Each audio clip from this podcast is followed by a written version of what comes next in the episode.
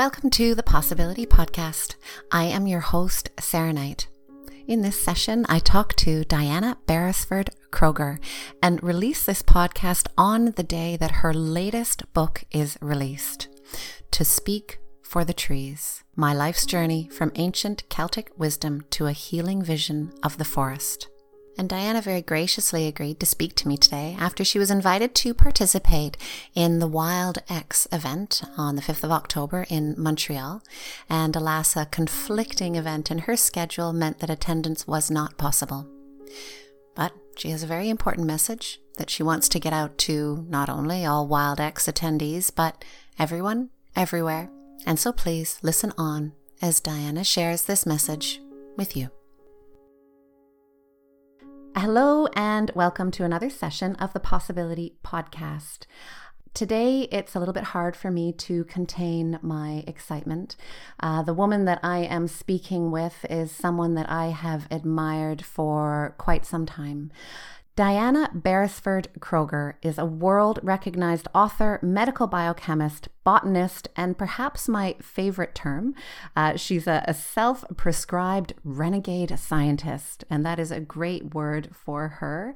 Her education is really quite remarkable. Uh, she spent many, many years learning the Brehon laws of the ancient Celts in Ireland uh, which taught her the remarkable depths of the Brehon knowledge of plants and nature, as well as many years spent in more Western style academic education in so many areas of science and medicine. Diana is most likely the leading authority of the spiritual aspects of trees, the medicinal aspects of trees, the resource, the ecosystem, the ultimate um, incredible significance of trees for our planet and for our species. And her knowledge on all of those elements is quite remarkable. She is uh, an author of six books, uh, coming on seven. I have just learned another one to be to be released in a couple of months. She's the author and presenter of a documentary, "Call of the Forest," which I understand has gone viral in India and other parts of the world. Her latest book, "To Speak for the Trees," includes her whole journey and her healing vision for the forest. I've read this book um, and I practically ate it as I read it. I was so enthralled uh, with this book. And as well as carrying her own incredible life story, um, there's so much information on this book on the incredible spiritual and medicinal properties of the trees, and really its ultimate message, which is one that Diana um, has been very, very actively sharing for many, many years now, is the importance of trees. If we want to address this climate crisis, trees are the answer. Um, so, Diana, thank you so much for joining me today. Well, it's my delight, really. And Diana, it, I should also right now congratulate you. I hear two months ago, uh, you told me just before we started recording, because this information I don't think has really reached much out into the news as much as it should have. You were um, given an incredible award. You were awarded uh, a Doctor of Laws from Carleton University. That's right. Yeah, yeah, for my work on climate change. But you see, the problem is is that I'm a, a woman, and there's a certain amount of gender bias still there. So there you go. right and that's that's what's keeping this information quiet which is interesting um, since there are so many people around the world that are seeking you and people like you um, and the, the way that that feminine knowledge is carried. So i'm delighted that that carleton has recognized this. And what they say on their website in recognition of your outstanding efforts in preserving the earth's climate and forests through the use of ethical scientific and traditional concepts. So that's remarkable. You share now, I understand, um, again, because you told me that Nelson Mandela and Kofi Annan are two other people that have been awarded this honorary degree. So you, you stand amongst um, some high ranks there. Thank you, Diana. You're welcome. You're welcome. Thank you. As we discovered before we started recording, there's many, many things that we could talk about. But what I would really like to do is um, get you to start with briefly describing how you came to hold so much knowledge that spans the spirit and the science when it comes to trees. Well, when I was 12 to 13, um, my family essentially were wiped out, and it was in Ireland and technically I should have been sent to what would be equivalent to the Aboriginal uh, schools, the the um, the schools that the kids were put in, and these schools were are are like jails. I mean, and, and you're battered, your your culture is battered out of you. I was supposed to be sent to the Magdalen laundries, and that's a huge disgrace in Ireland right now, uh, where I would have to wash clothes for the people of the city of of of Cork. And what happened was the judge pulled me into his chambers, and my father's family are aristocrats. In fact, I'm related to Princess Di. My name is Diana, I know, but I'm related to her and to a lot of the royal family.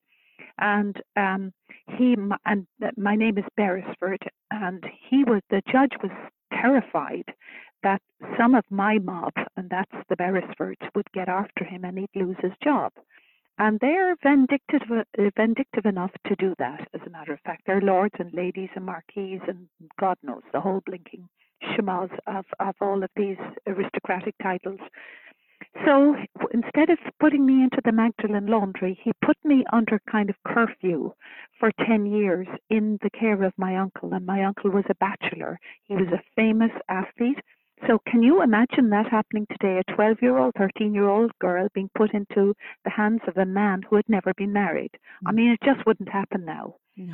But what what the good thing was is his name was Uncle uh, Patrick O'Donoghue, and he was Uncle Pat to me. And the man had 10,000 books in this house, and they were all first editions. And I ate and swam and, and sank and fell over books, stacks of books, books everywhere, and that was my life. so then what happened is that in the summer times, uh, the summertime, then now we're going into my mother's family in the south of Ireland. In the summertime, I was packed off to a place called Lisheens, which is near Bantry. If you want to look it up on the map, it's a beautiful place near Bantry. And of course, it's south of Killarney. And my mother's family castle home was the Castle of Ross in, in Killarney, and my mother's family were ancient aristocrats too. But now, hang on here now. The Castle of Ross was just a corner, huge big corner, and there were pigs and sows in the corner. So, like, don't get excited that was a big, huge castle because it wasn't. Anyway, um, my mother's relatives were all in their 80s and 90s, and they all spoke Gaelic on the on Gaelic a good that they had the Gaelic aus Gaelica, and spoke uh, uh, Latin and Greek. And they, I was the last child of that family. There were no more children after me, and essentially, technically, to them, I was a royal child. I was their royal child because under Brehon laws, which are pre Magna Carta, the Brehon laws were put together in the year 300 and they had existed for 500 years before the birth of Christ. And those laws are say that one orphan child is everybody's child.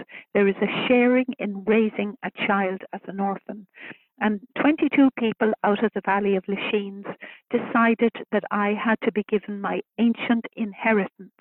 My ancient inheritance was knowledge.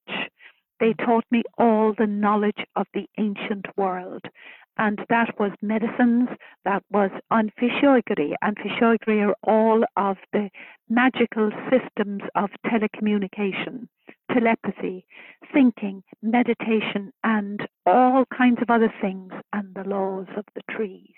The laws of the trees are such that the language I am using today, that you're listening to, is not based on an alphabet A, B, E, A, B, you know, A, B, C, D, E, F, G. It's based originally in the third century on an alphabet of trees mm. and willa, sacred trees that, that had due respect to them, and the taboos all around that in language meant that the, the forests had a greater protection at the time of Christ than they have today, because the ancient people understood that the, the planet had a mantle, and the mantle was the forest. You remove the coat, you remove the mantle, and you kill the child of the planet. So those were the those were the wisdoms given to me. And then what I did is what I did is, of course, they decided that I would have as much education as was possible in the Western world. So I went to all kinds of, I, you know, I, I got very, very educated.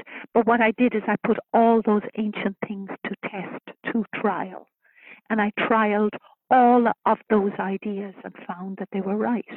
So I carried that second bundle of knowledge under one arm while I got all of the other degrees, and I've got enough degrees to gag a maggot under the other arm. Hmm. And that was when I decided that I was offered a professorship of medicine. I refused that, and that's a long time ago now, because I wanted to take that sacred trust that was given to me. I was told in a sacred trust to bring this ancient knowledge into the new world in the time of now. And the time of now, it will be needed by everybody. And I have been very faithful to that mission. And it is mission impossible, but now it's mission possible. Wow, Diana, your story is remarkable. When I read your book, To Speak for the Trees, um, what came across so clearly was this um, something that I feel very personally this idea of destiny, and that everything does happen in our lives for a reason, and that if we listen to our to our deep truths and we're willing to stand behind them and act on them, then our destiny unfolds as it should. What you went through, your traumatic experiences. So I can see that you had some understanding at your very young age that there was something that was going to unfold for you. But that you were brought through the education that you were brought through, and that you came to Canada and and took in the science, and now have this voice um, that is so needed, and your commitment to um, a commitment to that destiny to bring this knowledge and this wisdom to the to the western world and to and to speak for the trees is is something I'm so grateful for and something that is absolutely so needed right now. You mentioned before we started recording that uh, that actually all of this book to speak for the trees were sold out on pre-order. Is That's that correct? Right. Yeah, wow. yeah, actually 3 weeks ago. Wow. I mean, it just goes to show that people really, really, really are ready for this.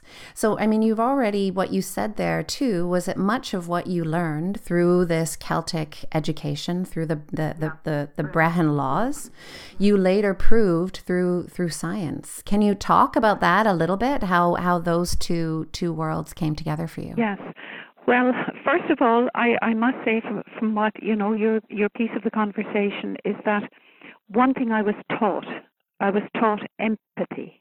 Mm. And empathy, I was taught it into, it was driven into my soul with very harsh lessons to me as a child.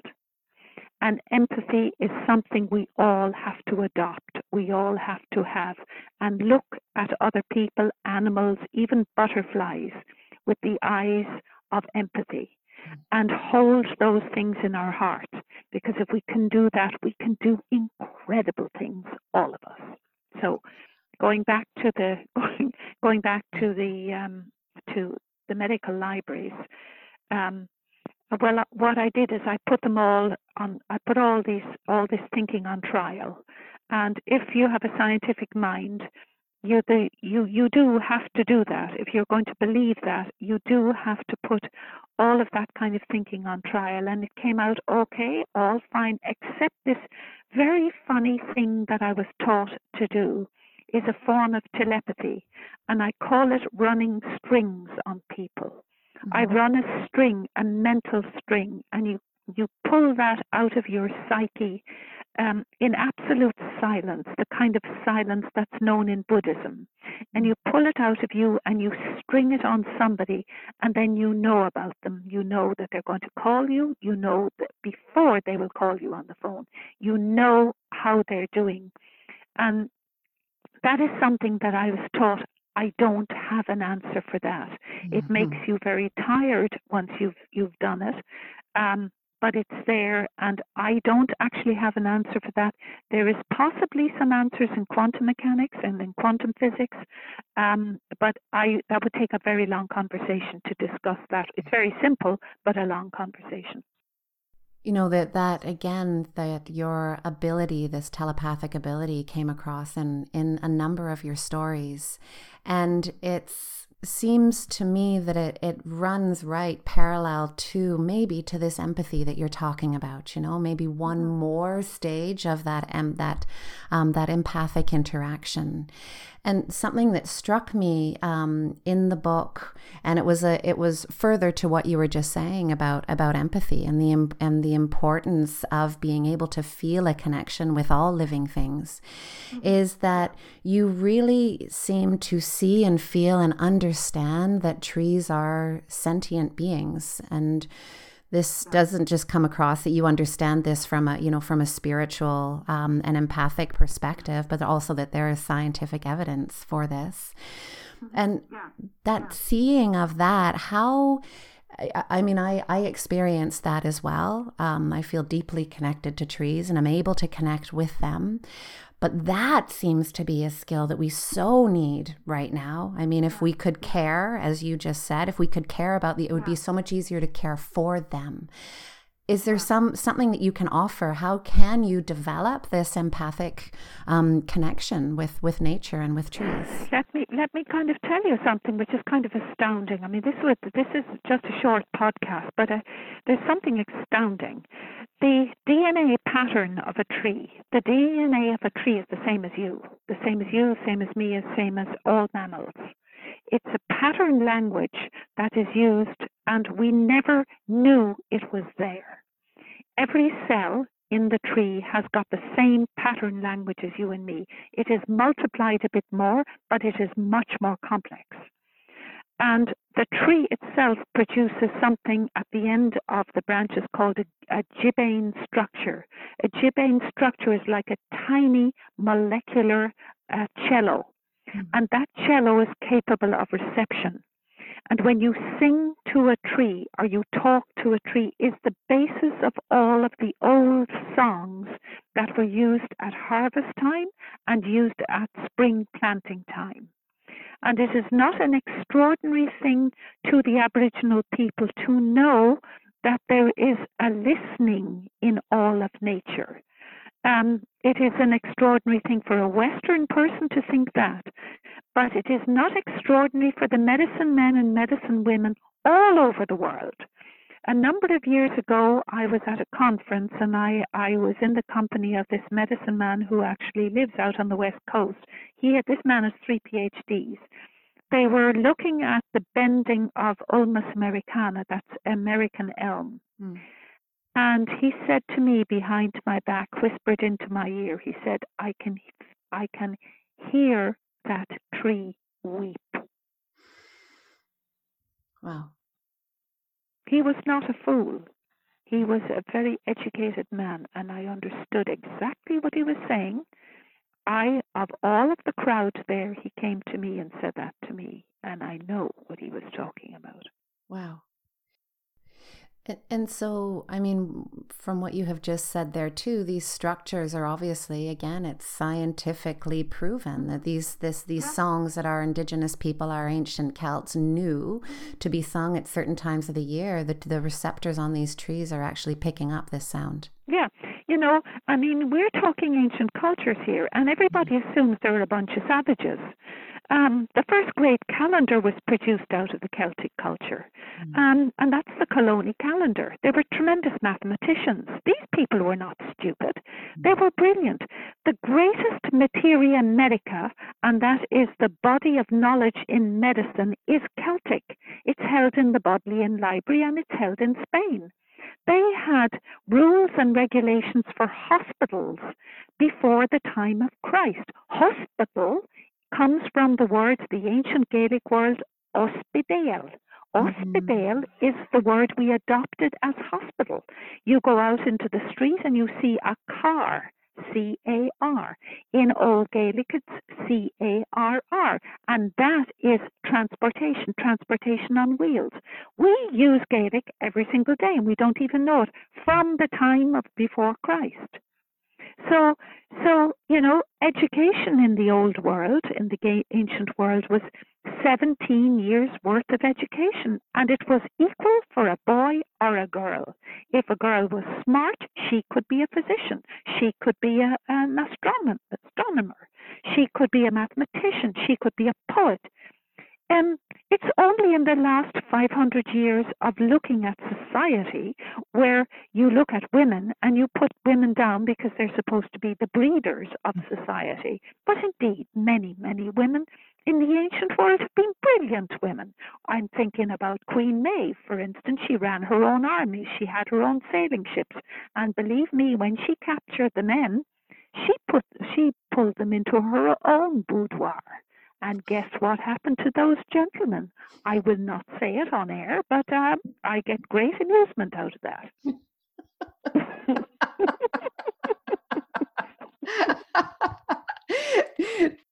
Diana, your your there's your fierceness is remarkable. And this is this is not new. Like this is not your fierceness isn't just something that comes for a lot of women, you know, a lot of women. I'm 45 now. I remember kind of when I turned 40, my fierceness started to come to the surface. You have always been fierce. Yeah. Yeah, I uh, what I say is for a woman, all women, all stripes, all colors, dots, spots, the whole lot of us you put your courage in a suitcase, you put your hand down, you pick up the suitcase, and you walk with it all of your life. Mm beautiful, which you certainly are. Eh, you, you, know, before we started recording, we talked a, a little bit about Greta Thunberg, the 16 year old climate activist that is leading a global movement. And she is, she is fierce and she is courageous and she is 100% standing behind what she knows to be true. And the world is ready for it. We were, we were waiting for her, waiting for you, waiting for people to, to show us how to carry the, carry the briefcase. And Greta has the heart of a soldier. She's the mm. heart of a warrior. She may just be 16. I'm not sure if she's 15 or 16, but she has the heart of a warrior. And that will always be there in her. And we should be very grateful that she exists.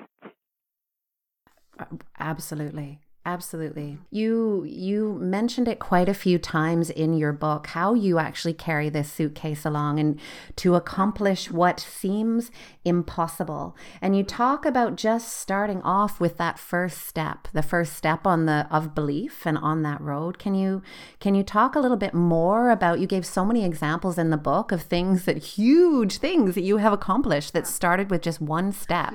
Yeah. yeah. Yeah, well, it, it, was. I was about twelve years old when this happened, approximately. You know, I mean, you know, my childhood was just so messed up. But um, what happened in the Valley of Lisheens was that we uh, we had one field that was a field of corn and it was five acres, and in Ireland they call barley corn, barley corn. And it was ready. And Patrick, Patrick Lish, Pat Lisheens, whom was my cousin there, he came up and he looked at the, the field and he said, Oh my goodness, it's ready. But there was a couple of tractors in the valley, and generally they would swap the tractors around to cut the corn and to to to, to sheaf it and stook it. But the tractors, we couldn't get the tractors, and we were afraid that we'd lose the crop. If we lost the crop, we'd lose the money. Lose the money, you lose everything, right? So we walked into the field early, early one morning, and Pat said to me that he needed help. And he had a scythe and a scythe stone, stone for, sharpening the scythe. And I had my two hands and he had his two hands. And I looked at the width and the breadth of that five acre field and I thought, my God, we can we can't do this, Pat. I mean I was just a young girl. I wasn't very strong. I was like a stick, really. We started. The first step to do anything is the is the thought that you can do it. It's the thought in your mind that's important. You look at it face on face and you say to yourself, I might fail, but by God, I'll have a good shot at doing it. We started early in the morning and he cut the, the corn. And the, the movement of the sides is like a ballet dancer. It, it, it's a beautiful movement to watch a man and his instrument work. And he showed me how to bind the corn, put it together, stook it. And by the time the Angelus came, which was 12 o'clock in the Valley of Lisheens, we had almost half the field done. We were getting exhausted. But by the time the six o'clock bells rolled over the field, we were finished. and that was the biggest lesson of my life. You can't learn it in a lab, you can't learn it anywhere that kind of lesson is a lesson of the mind that you, one person, two people can do extraordinary things and nobody can take it away from you. Nobody. Diana, wow. I, um, that experience is remarkable and it really seems to have paved the way for what you committed to for the rest of your life. You I mean you you you walked away from the comforts, the safety of academia because you knew your truth knew that you would be absolutely stifled and controlled there and that you had a much bigger mission than than than simply one that um, of of prestige of being associated with an institution. And the funny thing is i now have the prestige. I mean who would have thought that? I like i mean uh, my wheelbarrows have got two holes in them. I i have this huge garden. I have this huge place. My research area is huge who would ever have thought in my life that the academia would start respecting me now? I mean, it's crazy. That is, it actually, it's beautiful, isn't it? The way that this has worked. How ironic and how beautiful. It's incredible. You, there's there's so much of what you just said that I want to go back to, but one thing that I, um, because your knowledge spans um, so many fields, you know, you talk about all of the medicine that we can get mm-hmm. from trees. And actually, in, in one of your YouTube talks, I, I heard you say that yeah. more than 50 or 60% of our medicines come from trees. Yeah. 60. Yeah. Could you talk a little bit about all the different, you know, what we get from the the bark, the pollen, the, you know, the different the biochemicals that are given off? Could you just give a few examples of that incredible medicine? No, I'll track back to our DNA. Okay, what I mm-hmm. said is that the DNA pattern language is in trees. Okay, but it is multiplied in trees. It's in, in a different type of, slightly different type of formation. What that does is it makes the trees into molecular machines, molecular biological machines of biochemistry. 60% of all our medicine is made in trees. Some of the medicine is so complex and it comes from the internal part of the tree where you have cryptogamic um, fungi living in the in the middle of a tree and there's a war going on between the tree and the fungi that produces a huge arena of medicines because both species within the tree protect itself and from that we have things like um, the taxane compounds. Some of them are almost impossible to manufacture, put together in an organic chemical lab. The taxane compounds cure cancers. They go in and they shoot cancers out of the body. All of the women who have had breast cancer have used taxane, taxoferol, all those compounds go in and they knock it out.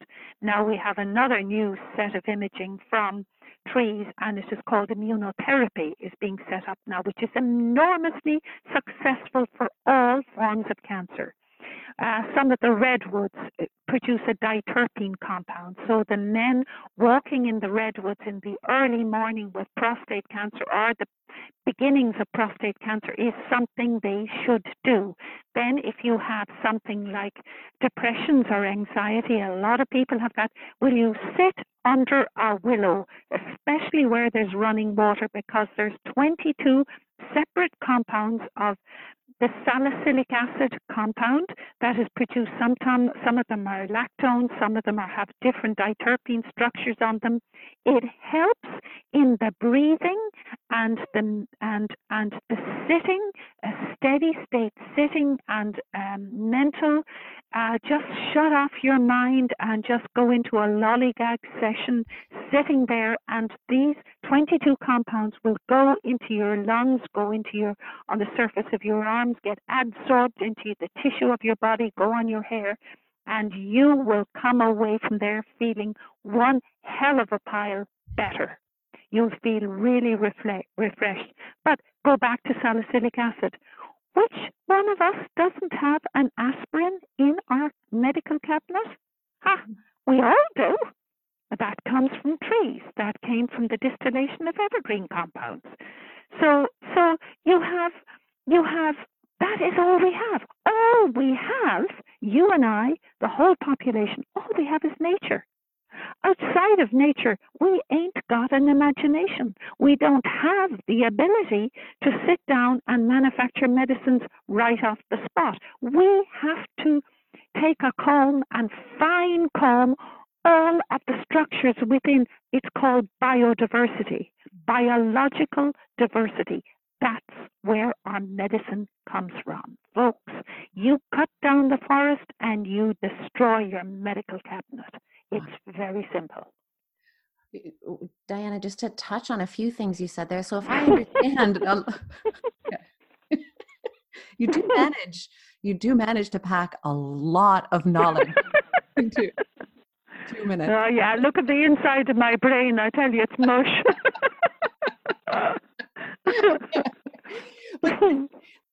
this so first of all you know what trees have to offer us we don't have to eat the leaves or the bark i mean what you're talking about they are emitting these compounds that we are breathing in that are absorbed through the skin we just have to sit underneath them a lot of yeah that's right yeah and there there are some huge experiments going on now i'm going to talk a bit of physics to you now um, there, there are several laboratories around the world, and MIT is involved, Germany is involved, uh, Finland is involved, and these are called cloud chamber, cloud chamber experiments. They have been proven mathematically, um, very, very difficult kind of work to do, and it's mainly done by physicists. And what we are finding is that trees produce aerosols, and the aerosols are like dogs with a tail. Think of a dog with a big long tail, some short tail, but think of your dog with a tail. The tail picks up moisture out of the air. And we are finding that is the beginning of the weather patterns of the world. Who would ever have thought that? Who would ever have thought that water in the hydrological cycle starts with a tree, mm. starts with the aerosol pattern off a tree, and then you have water, fresh water, potable water, underground water sources. You take away the forests and you take away the water beautiful. Can you take me take me out then a bit further because in again in your in your book and some of what I've listened to, you talk about the global significant significance of Canada's boreal forest and you touch on on salt patterns and weather patterns and can you can you take this picture out really big for me right now? Let's do this for the whole globe. The last great working forest is the boreal forest. It works together in a synchronicity that we in science still do not understand. It crowns the planet. It is like a regal crown on the head of the planet. It is a huge forest representing about 30% of all global forests. That forest is the last forest and it is the workhorse of the planet that forest does extraordinary things. What it does is it leaches compounds like fulvic and humic acid into the great salt waters of the sea. Humic acid is a chelating agent. The chelating agent pulls out iron from the land into the sea, which is poor with iron. The iron activates all of the nanoplankton, all of the Crotalus, Chamaecyphinales, all of the huge structures of the seas that are minute, minute, minute, tiny, tiny little creatures and gives them iron and they can multiply and get great. That is the feeding foundation of the sea for all fish, all mammals, and all whales, and all the things like great otters and all of the wonderful whales that you just love watching puffing up and the puffins and all of those things. That's what the boreal does for us. Wow. And it also holds the coldness up in the North Pole and in the South Pole. Well, in the South Pole, you don't have the forest, but you did have them there once upon a time. But right now, that we're talking about the globe right now, the planet right now, it holds the cold up by a reflection of light. And it's by the albedo effect, it's called. It holds the cold up there. So you start hammering away at the boreal forest. Well, you may as well put nails into your coffin, get the coffin ready, because that's where we're all going if you keep going, doing that kind of stuff. Because the planet has to be oxygenated.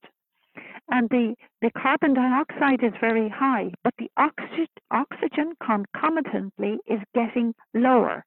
So if you don't believe me that you need oxygen, look at a tree and then hold your breath maybe for an hour, two hours, or maybe for the rest of your lifetime. And you'll find out where life comes from in a breath of oxygen that comes from a tree, and many of those molecules of oxygen come down from the boreal. Wow. 30% of the the of the world's forest in the boreal mm. forest. That's incredible. And, and you know, yeah, and you know what's happening in the Amazon right now. The boys are down there with their torches. Yeah. And actually I think we should have a global a panel of scientists and people and politicians. God knows I don't like the word even politicians, to be honest with you, of people, ordinary people, and have a couple of school children in, involved in this one, mm-hmm. and do advising for the whole planet. Yes. And let's let's do that so we can stop the burning in the boreal. That we can stop these kind of crazy things. But you know, the New Zealanders have got one answer for this they turned the far one of their forests into a person. They turned one of their rivers into a person. And in the eyes of the law, that challenges Magna Carta. Yes, yes. Yes, yes. I, I, I didn't realize New Zealand had done that. I had heard Bolivia had um, done that. I didn't realize New Zealand had. Wow. You know, it's it's so uh, it's getting more and more understood, but I mean, maybe not yet appreciated. Um, that our the very air that we breathe depends on trees; that they produce oxygen mm-hmm. for us. But you, I mean, you touched on two other things: the fact that what, if I understand what you explained, that the that the degrading plant matter from the boreal forests gets into mm-hmm. our river systems, breaks down, produces these humic acid compounds that basically form the foundation of the whole marine food web. That's right. Yeah, that's right. It's that simple. It's that that's right, and it's simple. And actually, it's really a neat thing. I have to tell you this one.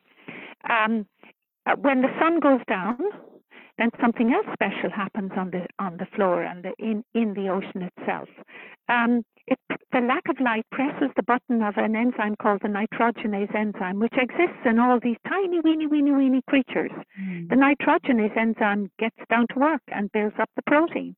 And it's the protein body in the morning that allows these things to divide. And that's the feeding foundation. So it's all light triggered. It's daytime triggered, nighttime triggered. It's a really neat system. And all you kids out there, I mean, if you want to look at all these, oh my God, they're fascinating, absolutely fascinating. So, you know, all these questions haven't been answered.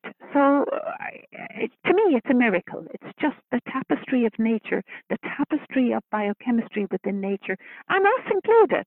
It's. It is. It is. And that's, it's so, you know, the, the stories that you tell of how you discovered things and how these, how, yes, we know so much, but there's so much more that we don't understand. And what we now understand, the significance of the boreal forest, how much do we not know? So, on that, I mean, you talk about, and I'm probably going to pronounce this wrong, but that area in Manitoba. Matachuan-Aki. Right, right, right. You were involved in, uh, is it something like 30,000 square kilometers? And having the size of Denmark, yeah. Wow. Mm-hmm. And that's now a World Heritage Site, is that correct? It's a World Heritage Site also for culture.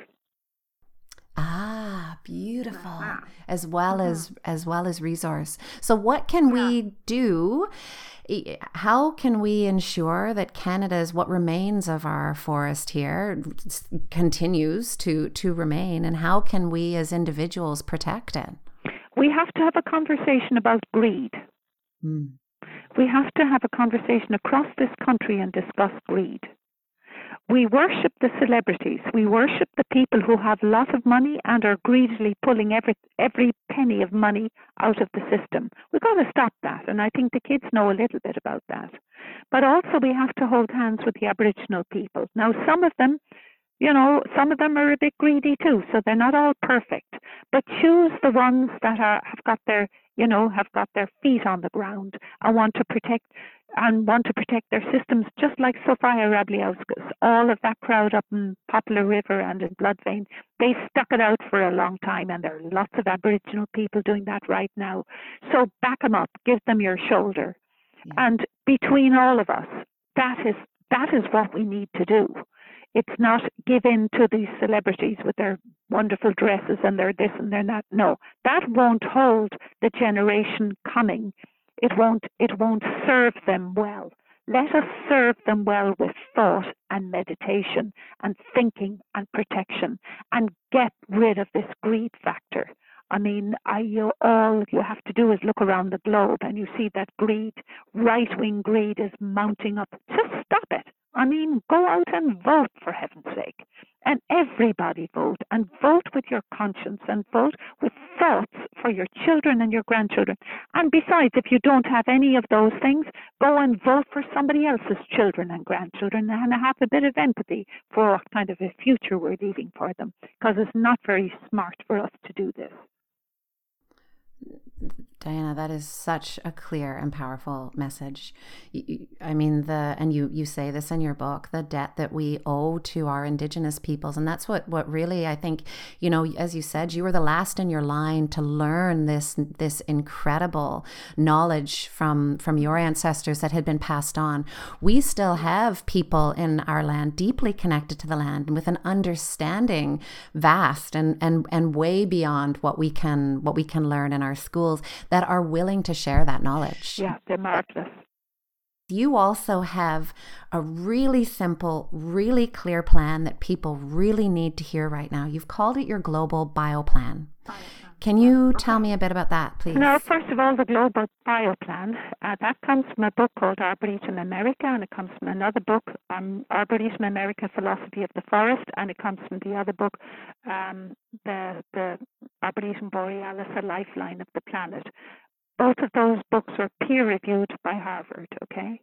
So the basic distillation of those two books is the Global Bioplan that in Harvard they think this is very, very important piece of research, as a matter of fact. My mathematics to reduce the carbon dioxide out of the atmosphere of 400 parts per million, that is what is causing climate change. The reflective dark ability of those molecular structures in the atmosphere are the big problem. So, what we have to do is to look to the forests. The forests are the only green molecular machines that suck up carbon dioxide, and the big word is called sequester carbon dioxide out of the atmosphere.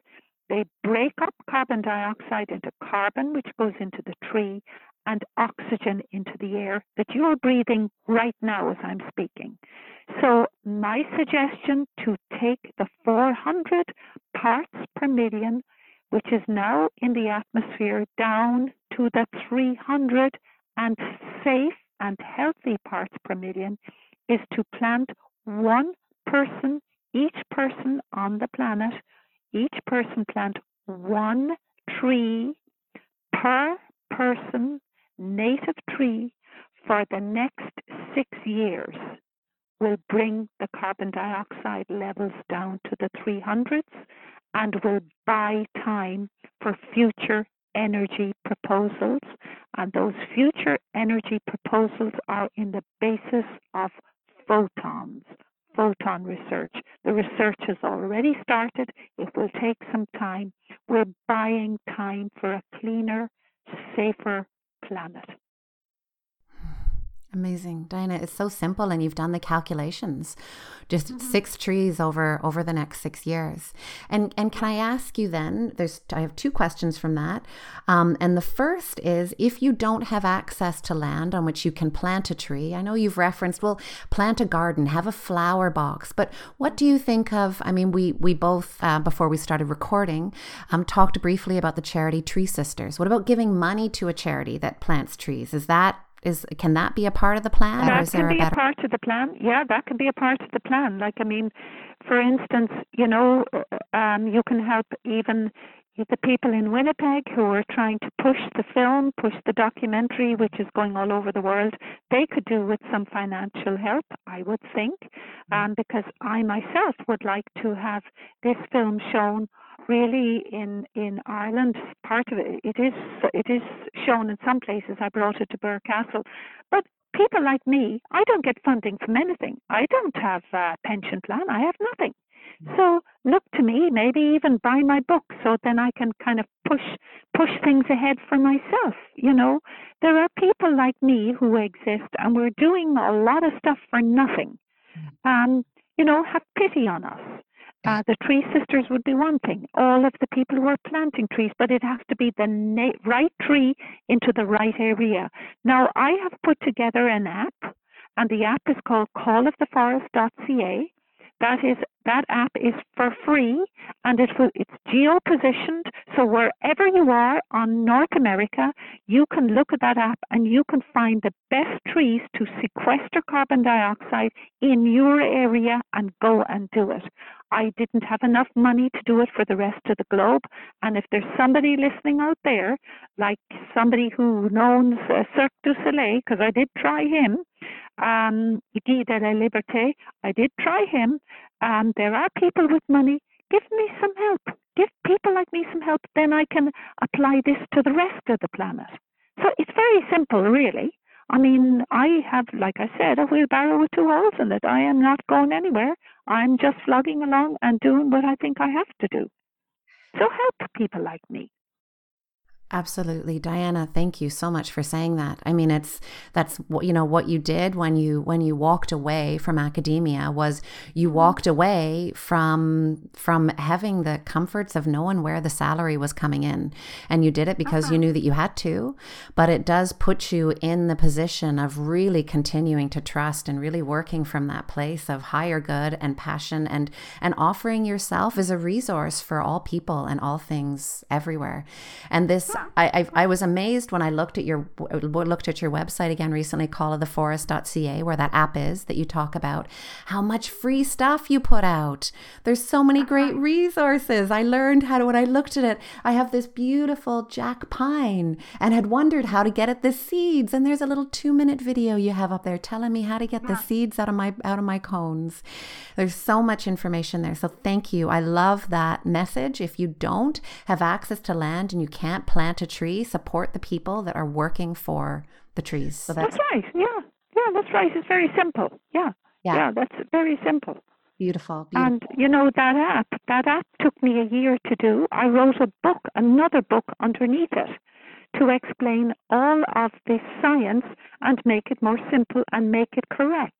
Mm. So, I mean, you know, it took, and I wrote the whole thing on a roll of wallpaper, believe it or not.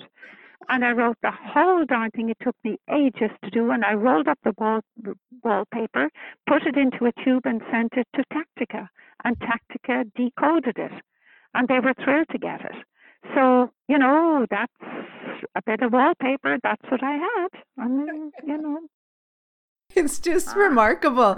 You know this this image of you, the renegade scientist. Those are your tools: a roll of wallpaper and a wheelbarrow with two holes in it. That's right. It doesn't get any better than that, does it?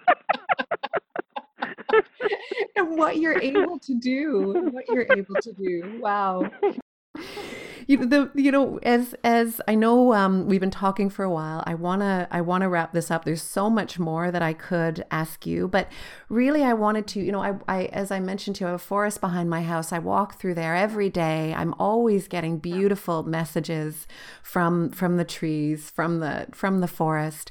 If the trees could give us, if they could get us to hear just one message right now, what would the trees say? They're lonely. They want more forest. Ah. An Aboriginal woman told me that she had got that message. Ah. Ah. Yeah. Mm-hmm. Yeah. Thank you. You're welcome. Diana, um, could you, for anyone that's listening, you have, um, so again, okay, so we've got the Call of the Forest documentary, the calloftheforest.ca website, your new book coming out to speak for the trees. You have so many other beautiful books. I also, you have, you didn't mention these two, the, the, the two that I have, The Sweetness of a Simple Life and um, The Global the Forest. The Global Forest is published in Chinese also. Oh, wow and the Chinese top publishing house in Beijing, and they did a beautiful job with that book. Amazing. So it is across the world. Yeah. They're both incredible resources for life and, and for living. And you have another, can you just tell me a bit about this other book that you have coming up? You said there's another book going to be released in November that you're involved yeah, with. Yeah, that's, uh, that is called the, the International Handbook of Forest Therapy. And uh, the top brains in the world have been chosen to, to put that one together, and it's under the auspices of the World Health Organization. And what it is, is it is a book really essentially on ordinary immunotherapy for people and protecting them from cancer. It shields. What it does is the the, the comments in there, uh, the the basis of some of my stuff and everybody else's stuff is that um, the forest produces aerosol compounds that actually excite and increase the T cell ratio, which is the guarding system of the body, and it protects your body from cancers for 30 full days all cancers, and the compounds are alpha and beta pinene. So, walking through a pine forest? That would be forest bathing, yes. This this book basically talks about the science of forest bathing. Is that That's right? right, and all the clinical studies that have been done, all the neutrophil increases, and all of that. That's it's actually the scientific basis behind that. And it's very exciting. It's very exciting for oncologists to have this in their hands. Incredible. It's very innovative. It's cheap and it's easy to do. Oh, amazing. And as you said, so important as we move forward in these times. I mean, yes, our there's we really have to be able to face the climate crisis, but there are so yeah. many other concerning assaults going on, yeah. uh, threatening our, our our health and our survival. Um, and we need as much protection as we can get, that's for sure. Yeah, and one thing is community, build a community. Yeah. So you're not alone. Our communities have been destroyed over the last number of years. So let's rebuild them back together and believe in one another. Where none of us are perfect, but just kind of like people, you know, love people. You know, do the do the whole thing, you know, behave towards people as you yourself would wish to be treated. So do that. Then you'll find people love you and respect you and will will do a lot for you, and then you'll do that in return. And it makes life worth living. It it makes us laugh at things. We can laugh at ourselves. We can see how silly we are, and uh, that's fun. That's it makes life good and warm and nice. yes. Yeah and we have the same message as the trees don't we? I think i think we're all a bit lonely this this way that we've developed of living that we think of as so modern and so necessary. Actually we're all pretty lonely it's crazy it's crazy. Yeah and the more we're doing it the more lonely we get. So let's get out of our boxes and do different things. Wow. Diana gura mila magat agus go méid túmí agus go éirí tú. ah, surprise, you know. Yeah. ah, now what you said, you what you said to me, Garamila Mahagut made, there be a thousand thanks to you. And what I said back to you, that can I to me or maybe you always will be healthy, have the breath of health in your body, and may you rise with that. Ah. Rise to your own abilities with that. Beautiful. That's what I said back to you. Ah, I am receiving that in. Thank you. Thank you. Thank you. Thank you, Diana, so, so, so much. Um, I so look forward to, to learning more from you in your in your next book and, and your other books I have yet to read and and hopefully we get a chance to meet in, in would person. Would be lovely. Yeah, that would be great. Beautiful, beautiful. And enjoy the wonderful book revealed. To Speak for the Trees um, is in the world. So enjoy that, the, the, the manifestation of this, this lifelong work of yours, which is really such such an incredible gift. I gained so much from reading your book, and the timeliness of it is incredible. And as you said before we recorded, it's this is one very important piece um, to to to ride on um, what Greta is creating. So she's she's demanding people pay attention and take action, and here it is. Here's the action that can be Yeah. taken. Marvelous, marvelous, yeah. And you, you just swing that into the airwaves and. Let's see who catches it. Will be wonderful. Like a butterfly, it'll fly like a butterfly. Exactly. Thank you, Diana. You're welcome. And thank you for listening. And there you have it a plan six trees over six years. And so much more information on the right trees to plant and how to plant them is available on her website, calloftheforest.ca. We need the trees. Thank you.